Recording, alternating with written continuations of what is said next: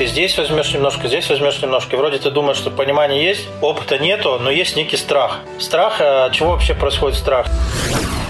Ты должен четко понимать, зачем ты идешь в этот бизнес. Что значит четко понимать? Это значит, что у тебя должна быть некая формализованная цель. Если твои ожидания не оправдываются, ты заработал 100 тысяч вместо миллиона, и тебя этот процесс не драйвил, а, но при этом ты рассчитывал на определенный результат, которого не достиг, опять же, то есть твоя самооценка падает. А, многих а, грызет э, банальная жадность. И она из-за неопытности. Потому что привлекать инвестиции, либо привлекать займы, это всегда типа переплачивать э, за процент. Ну, если в общем говорить про поиск инвесторов, вот где они обитают, где их искать, как их найти. Слушай, это такие же люди, как, как и мы, они обитают везде, они там завтракают э, в известных нам э, кофейных ресторанах. вот. Четвертый сезон подкастов «Логово продавцов». В новых выпусках еще больше интересных собеседников, еще больше полезного контента, практические рекомендации, компетентные советы и лайфхаки при работе с маркетплейсами.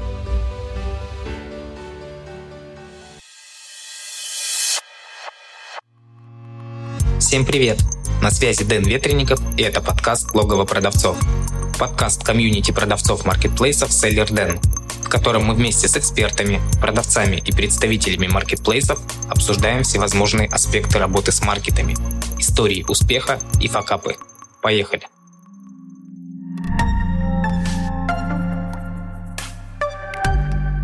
Сегодня в гостях у меня Игорь Еремин. Игорь, привет. Привет.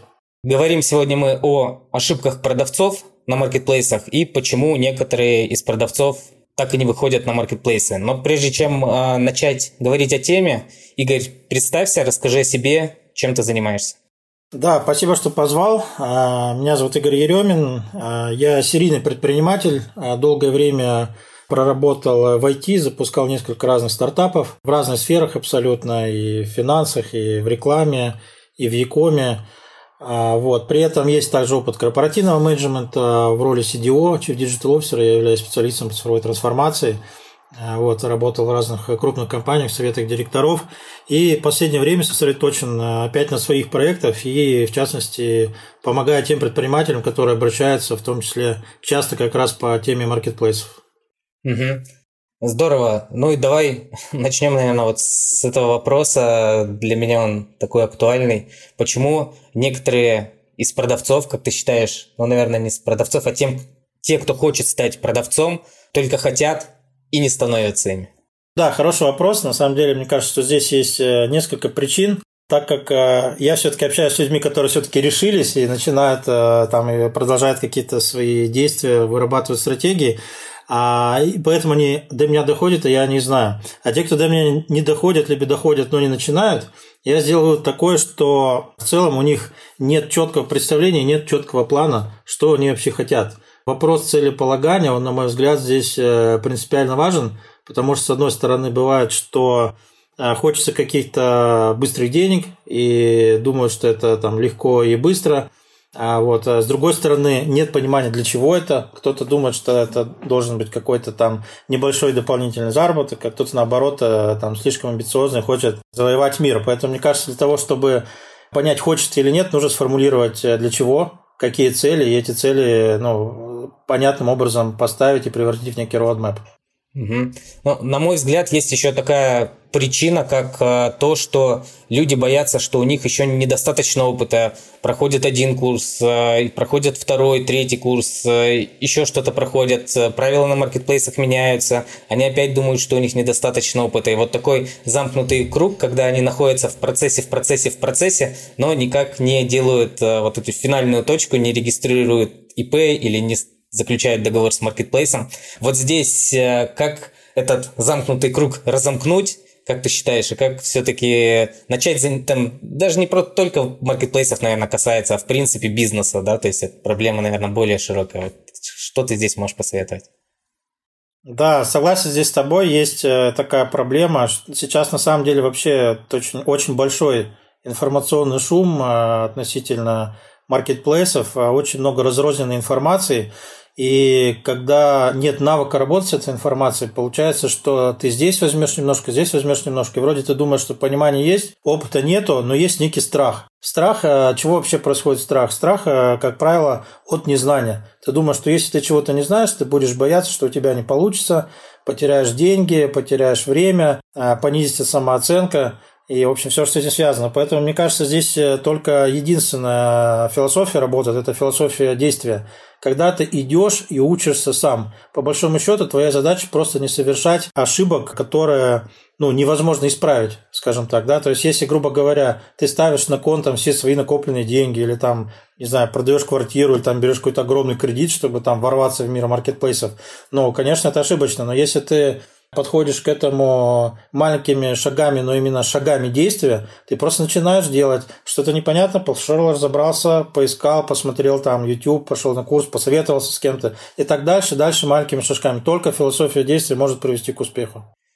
Хорошо, вышел человек на маркетплейсы и на каком-то этапе понял, что у него не получается. И таких действительно много. Ну не то, что даже не получается, а его ожидания не совпали с реальностью. Да, вот, наверное, так лучше сформулировать. Как ты считаешь, почему так происходит? На каких этапах люди бросают? И, наверное, что делать, если вот ожидания не совпадают с той реальностью, которая есть? Угу. Ну, на самом деле, мне кажется, здесь есть несколько основных причин. Давай разберем тогда их э, по порядку.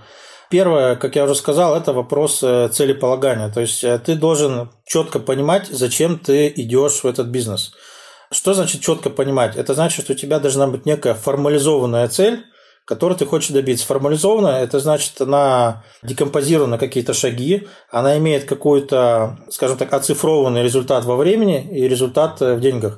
То есть, грубо говоря, ты принимаешь для себя решение, что я вот сейчас нахожусь на точке А, допустим, на точке 0, да, и через полгода я хочу добиться, например, э, миллиона рублей чистого дохода в карман на маркетплейсе там, через 6 месяцев. Вот уже какая-то понятная оцифрованная цель. Дальше ты начинаешь вырабатывать стратегию, каким способом, какими инструментами я ее хочу добиться. Вот э, люди, которые либо начинают, не начинают, либо начинают, но быстро бросают, у них, как правило, этой цели нету. Они где-то услышали, что это легко, быстро, ну и там э, ворвались, грубо говоря, э, думая, что сейчас захватят мир. Вот. Но на самом деле лучше идти вот как раз этими маленькими шагами. Дальше, я думаю, что одна из причин – это все-таки не хватает мотивации, когда ты сразу не видишь быстрого результата. Ошибка многих селлеров, начинающих, заключается в том, что они ожидают быстрого результата в моменте. То есть они вышли на marketplace, например, закупили какую-нибудь первую партию товара, начинают ее, э, ей торговать, и, э, допустим, через месяц они видят, что там карточка в топ не вышла, выручки ноль или там один-два товара продалось, все, происходит демотивация. Они не знают, у них нет плана действий, что они будут делать, если такая ситуация происходит. Поэтому и отваливается, собственно, вот на второй, на третий месяц большинство селлеров отваливаются после такого результата. Опять же, почему это происходит? Еще одна причина – это неправильное финансовое планирование.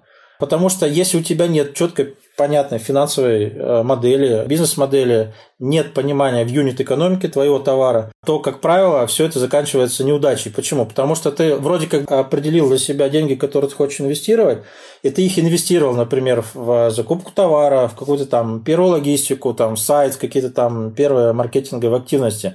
Но в дальнейшем у тебя денег нету, все, ты их уже потратил на товар и ждешь продаж но при этом у тебя не было понимания, что тебе как минимум, например, такое же количество средств, как на первую партию, нужно иметь для того, чтобы начать работать с рекламой, там, с внутренним, с внешним трафиком, а, ну, с различными другими активностями, там, работать э, с подрядчиками, с креаторами, копирайтерами и так далее. То есть финансовое планирование, оно очень важно. И третья причина – это нет осознанной стратегии. То есть, грубо говоря, ты у тебя есть понимание, что ты хочешь выйти, ты начинаешь торговать, но а, какого результата ты хочешь добиться с точки зрения стратегии? То есть вот мы взяли, например, вот этот 1 миллион, да, вот который, допустим, вот э, мы оцифровали как цель. И дальше мы понимаем, что мы этот миллион можем достичь таким-то видом товара, в такой-то нише, за такой-то срок, за счет таких-то активностей, за счет таких-то инвестиций. Инвестиции тоже понимание, привлеченные или не привлеченные. И получается, что если у тебя нет стратегии, например, вот этот миллион, Пусть я буду торговать одной единицей одного товара, но буду фокусировать на ней все свое внимание, и при этом у тебя будет определенная норма прибыли, норма э, маржи и выручки, которая этот миллион тебе будет делать. И все. Тебя это устраивает, все, твоя цель достигнута. Другая стратегия, если ты, например, идешь э, захватывать какую-то нишу, э, достигать какой-то доли рынка, понимаешь, как эта доля рынка формируется, понимаешь, есть ли там монопольные продавцы или нет. Вот в понимании всего вот этого как раз и делает работу либо системной, либо несистемной. Если работа несистемная, то вероятность провала в данном случае, когда продавцы начинают и бросают, она очень велика. Игорь, ты сказал про цели, которые должен ставить себе продавец. Вот если он понимает, что цель не выполнена, что он должен сделать? Э, насколько цель должна быть жесткой или все-таки она может корректироваться? Если может корректироваться, то насколько ее нужно корректировать? Потому что такое же тоже понятие. Вот поставила себе цель миллион – на год чистыми. Прошло полгода, я заработал, не знаю, там 100 тысяч или в принципе ничего не заработал. Должен ли я корректировать цель, либо понять, что цель почему-то не выполнена и бросать все, либо вот что ты посоветуешь э, в этом случае делать?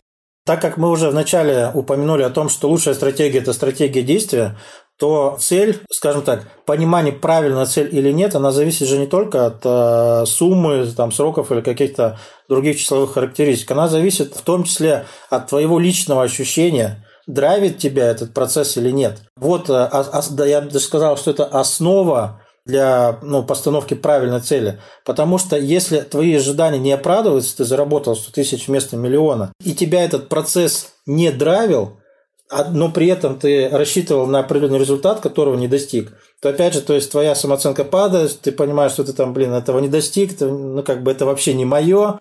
Вот. А если ты получаешь удовольствие от процесса, то тогда ты говоришь, окей, идем дальше, заработал 100 тысяч, смотрю, что я сделал неправильно. Может быть, какая-то ниша неправильно выбрана, может, рынок ограничен, э, может, высокая конкуренция, может, там, не знаю, рекламные ставки на маркетплейсе в этой нише зашкаливают, и что влияет на твою юнит-экономику. Поэтому количество попыток, оно здесь успех и определяет. Но самое важное – не выгорать, не давать, скажем так, избыточное значение именно результату, а кайфовать от процесса. Хорошо, смотри, мы с тобой разобрали первый этап, когда селлеры в принципе не выходят и не становятся селлерами на маркетплейсе. Второй этап, когда они через какое-то время сливаются. И есть еще, на мой взгляд, третий этап. Существует статистика, что менее 3% селлеров имеют оборот более 500 тысяч рублей. Вот как пробить этот потолок? Как ты считаешь, почему такое большое количество селлеров имеют такой маленький оборот? Угу. Но на самом деле это тоже зависит от цели, частично, да, то, о чем мы говорили. То есть нужно вообще понимать портрет э, селлера, кто приходит торговать, да, начинающие предприниматели. Как правило, это люди, которые имеют параллельно некий трудовой стаж, имеется в виду, что они работают на каком-то э, основном месте работы, и для них работа с маркетплейсами является неким экспериментом. И если мы будем держать в голове средний там, уровень дохода, ну, понятно, что он от регионов там разный, Москва, Питер и регионы, но условно, если ты там зарабатываешь 150-200 тысяч рублей, и ты ставишь себе цель в 500 тысяч, например, дополнительного дохода, то она для тебя кажется очень даже привлекательной, потому что она там условно там в 2,5-3 раза превышает твой текущий доход. И они на этом останавливаются. Либо они до нее доходят, либо нет. Если не доходят, то опять мы возвращаемся к тому, что уже обсуждали. Если доходят, то дальше возникает вопрос, а как масштабироваться. То есть, либо меняешь цель, и, соответственно, дальше меняются инструменты, потому что если ты ставишь цель уже не 500 тысяч заработать, а там, допустим, 5 миллионов, ну, явно, что у тебя должны быть другие инструменты. Либо такая ниша, которая позволяет это с точки зрения объема рынка делать. И тут мы выходим в том числе на вопрос, например, э, привлечения инвестиций для масштабирования. Да? То есть актуальный вопрос, многие инвестиции боятся брать, или, например, неправильно их привлекают, не, там, не на правильных условиях.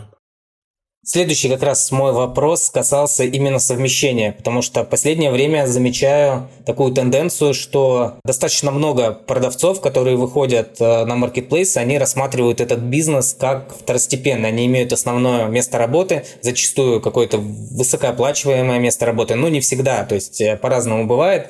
И э, маркетплейсы для них это как факультатив в свободное от работы время, позанимался, заработаю, заработаю, не заработаю, не заработаю. Вот как ты считаешь, насколько имеет место быть такой подход к бизнесу на маркетплейсах? И там, правильно это или неправильно?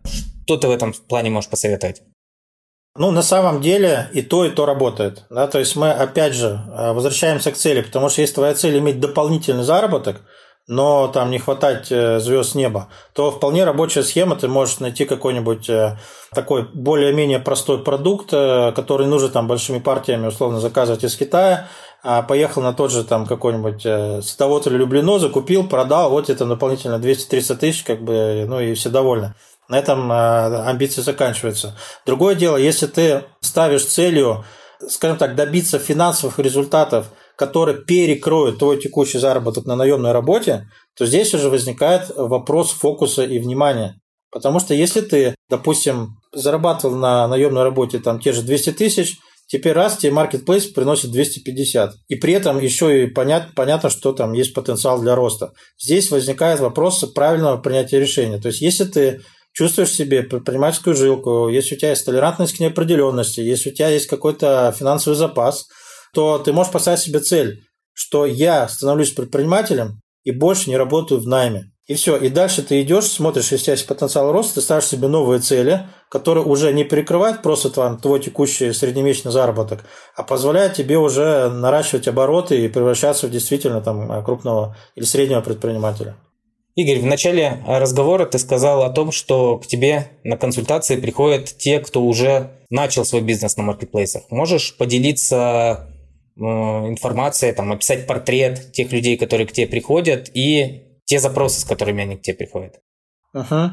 Ну, запрос на самом деле разными. Есть некий бриф, который я обычно даю а, людям, чтобы его заполнить, чтобы понять вообще не только что хочет человек с точки зрения там, целей, оно его, и его бэкграунд. Для меня это важно, потому что одно дело, если уже есть некий предпринимательский опыт, и даже хорошо, если он неудачный, а не только там какой-то, допустим, маленький, но удачный, потому что а, толерантность, опять же, вот, э, к риску будет выше.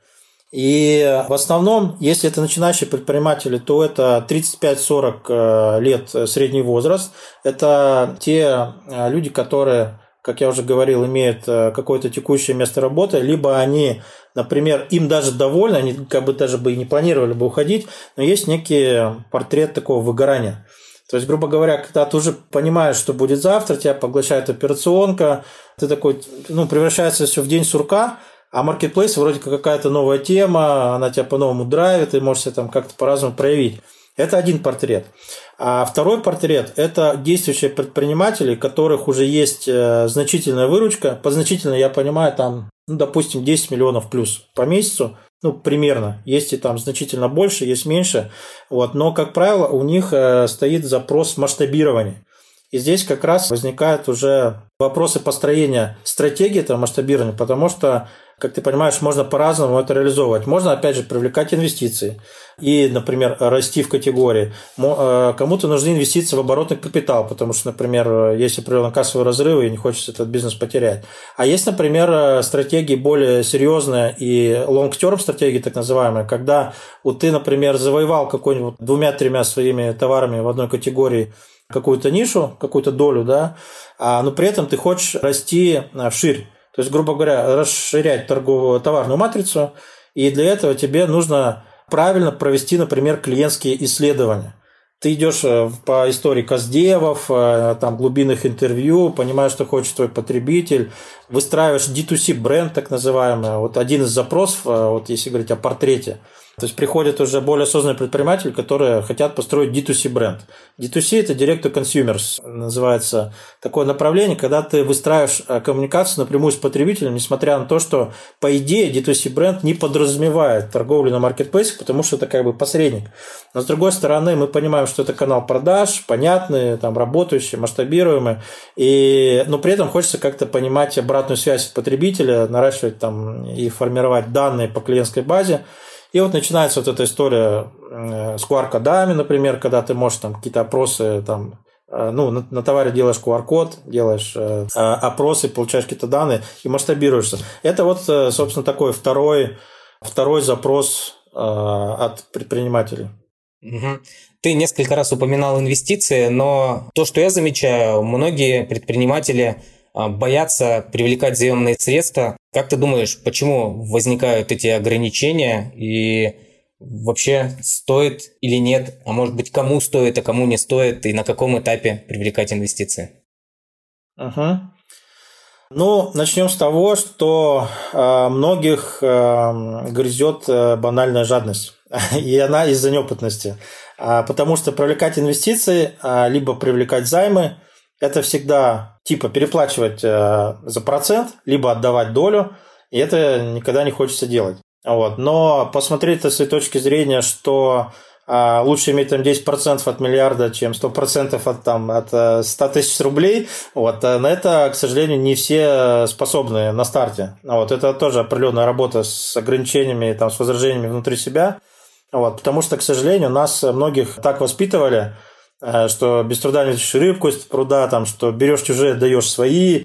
И вот, э, вот эти все, грубо говоря, родовые ограничения, они накладывают определенные психологические, скажем так, моменты, которые не позволяют э, или там, скажем так, делают привлечение инвестиций нежелаемыми. Вот. При этом а на самом деле здесь э, нужно а, подходить к этому абсолютно грамотно и системно, понимать, опять же, для чего они тебе нужны. Одно дело, если тебе нужны инвестиции в оборотный капитал, другое дело, если ты хочешь масштабироваться там, через рост э, своих товарных категорий. И дальше ты уже понимаешь, можно брать займ, да, как бы, опять же, у кого брать займ, а в каких объемах, на каких условиях, как оформлять эти документы, какой портрет э, должен быть твоего инвестора. Потому что тоже ведь бывает, что инвестор такой придет, э, который начнет там, э, грубо говоря, навязывать какое-то свое видение по твоей стратегии, по товарам, по маркетингу и вообще там погружаться в твою операционку. Вопрос, вот желательно такой инвестор или нет. Ну, я встречал и консультировал таких предпринимателей, которые сталкивались с определенными сложностями, когда Э, привлекали инвестиции, и потом э, инвестор начинал влиять на операционку и не самым лучшим образом, надо сказать. Угу. А можешь ли поделиться каким-то алгоритмом? Можно ли как-то структурировать процесс э, привлечения инвестиций? Вот как правильно их привлекать? Да, смотри, если речь идет именно об инвестициях, а не о займах, то здесь алгоритм достаточно похожий на привлечение инвестиций в стартапы, а, или там в классические компании, он заключается следующим образом. Первое, нужно сформулировать свою финансовую и бизнес-модель. Финансовая модель подразумевает в первую очередь твою юнит-экономику, потому что если ты идешь э, к инвестору и ты же должен просить определенную сумму за определенную долю, возникает вопрос, какую сумму брать и за какую долю, то есть на основании чего произвести оценку твоей компании ну, максимально грамотно и эффективно. Потому что можно же, ну, гру- грубо говоря, сторговаться правильно, а можно дать слишком большую долю там, за слишком маленькие деньги и потом об этом жалеть. Поэтому первое понимание – это понимание юнит-экономики.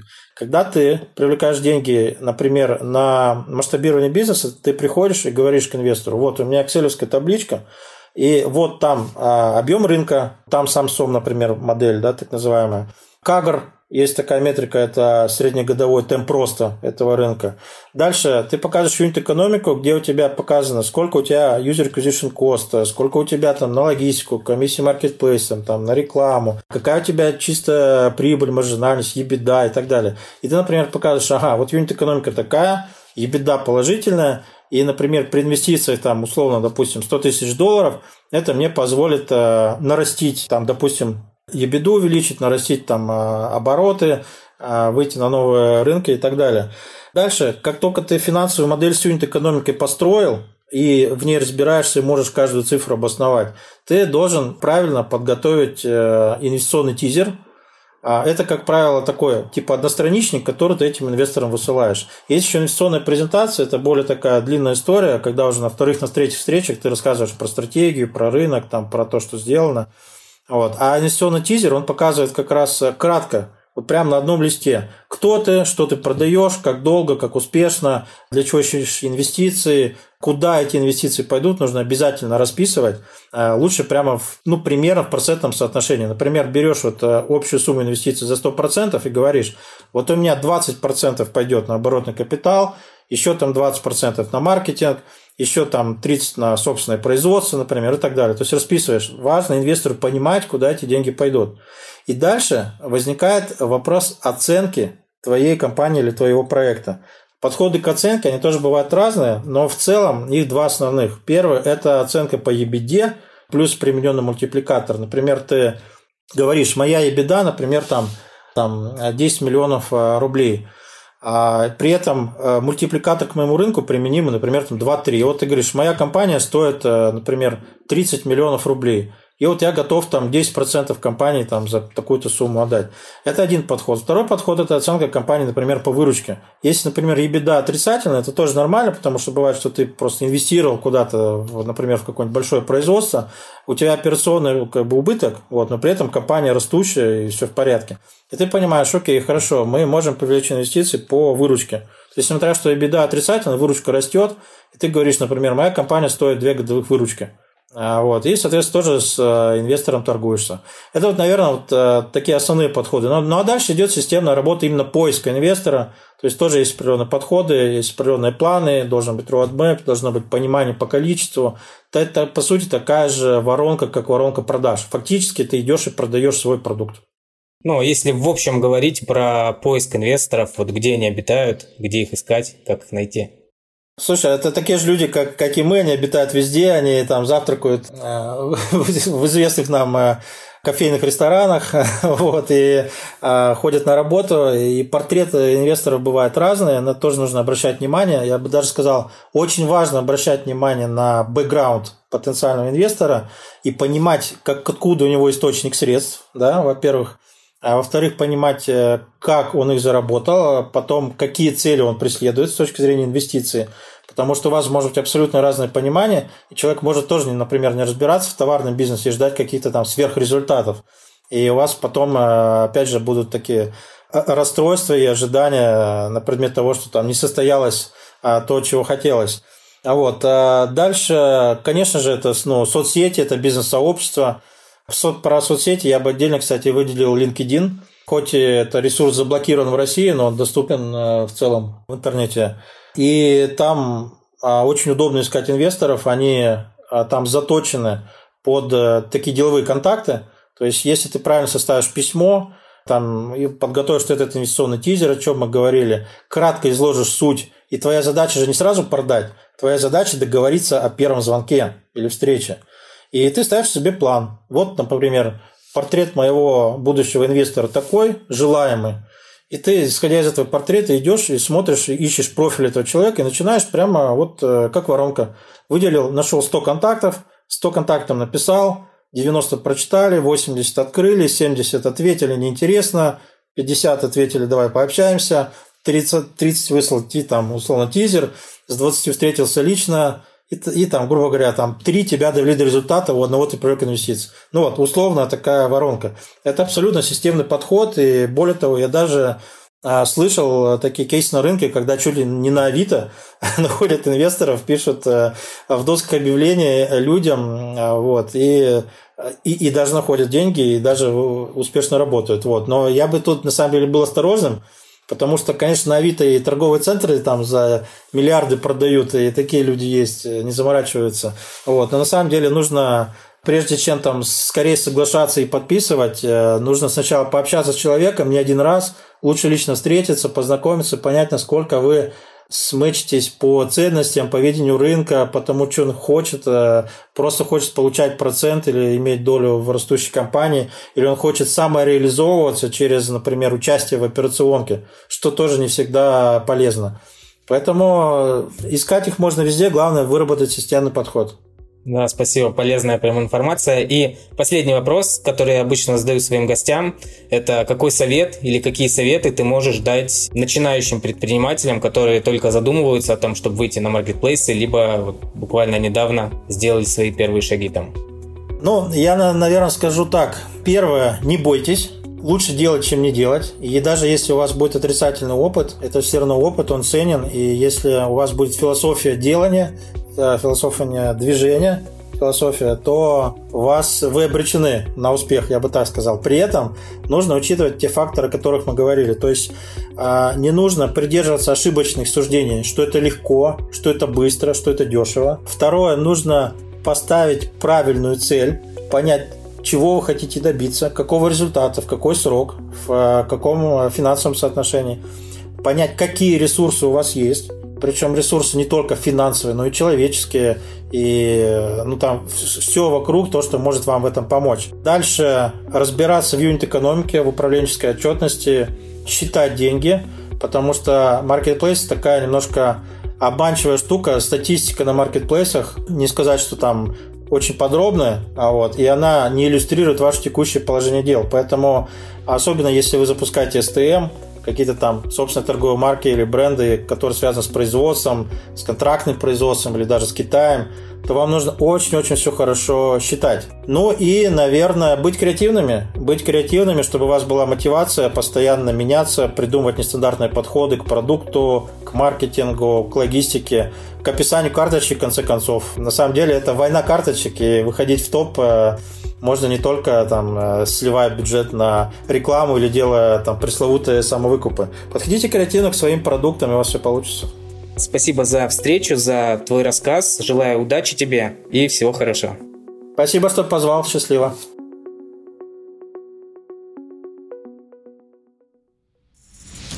Чтобы не пропустить следующий выпуск, подписывайся на подкаст, ставь лайк и заходи на сайт логово продавцов sellerden.ru sellerden.ru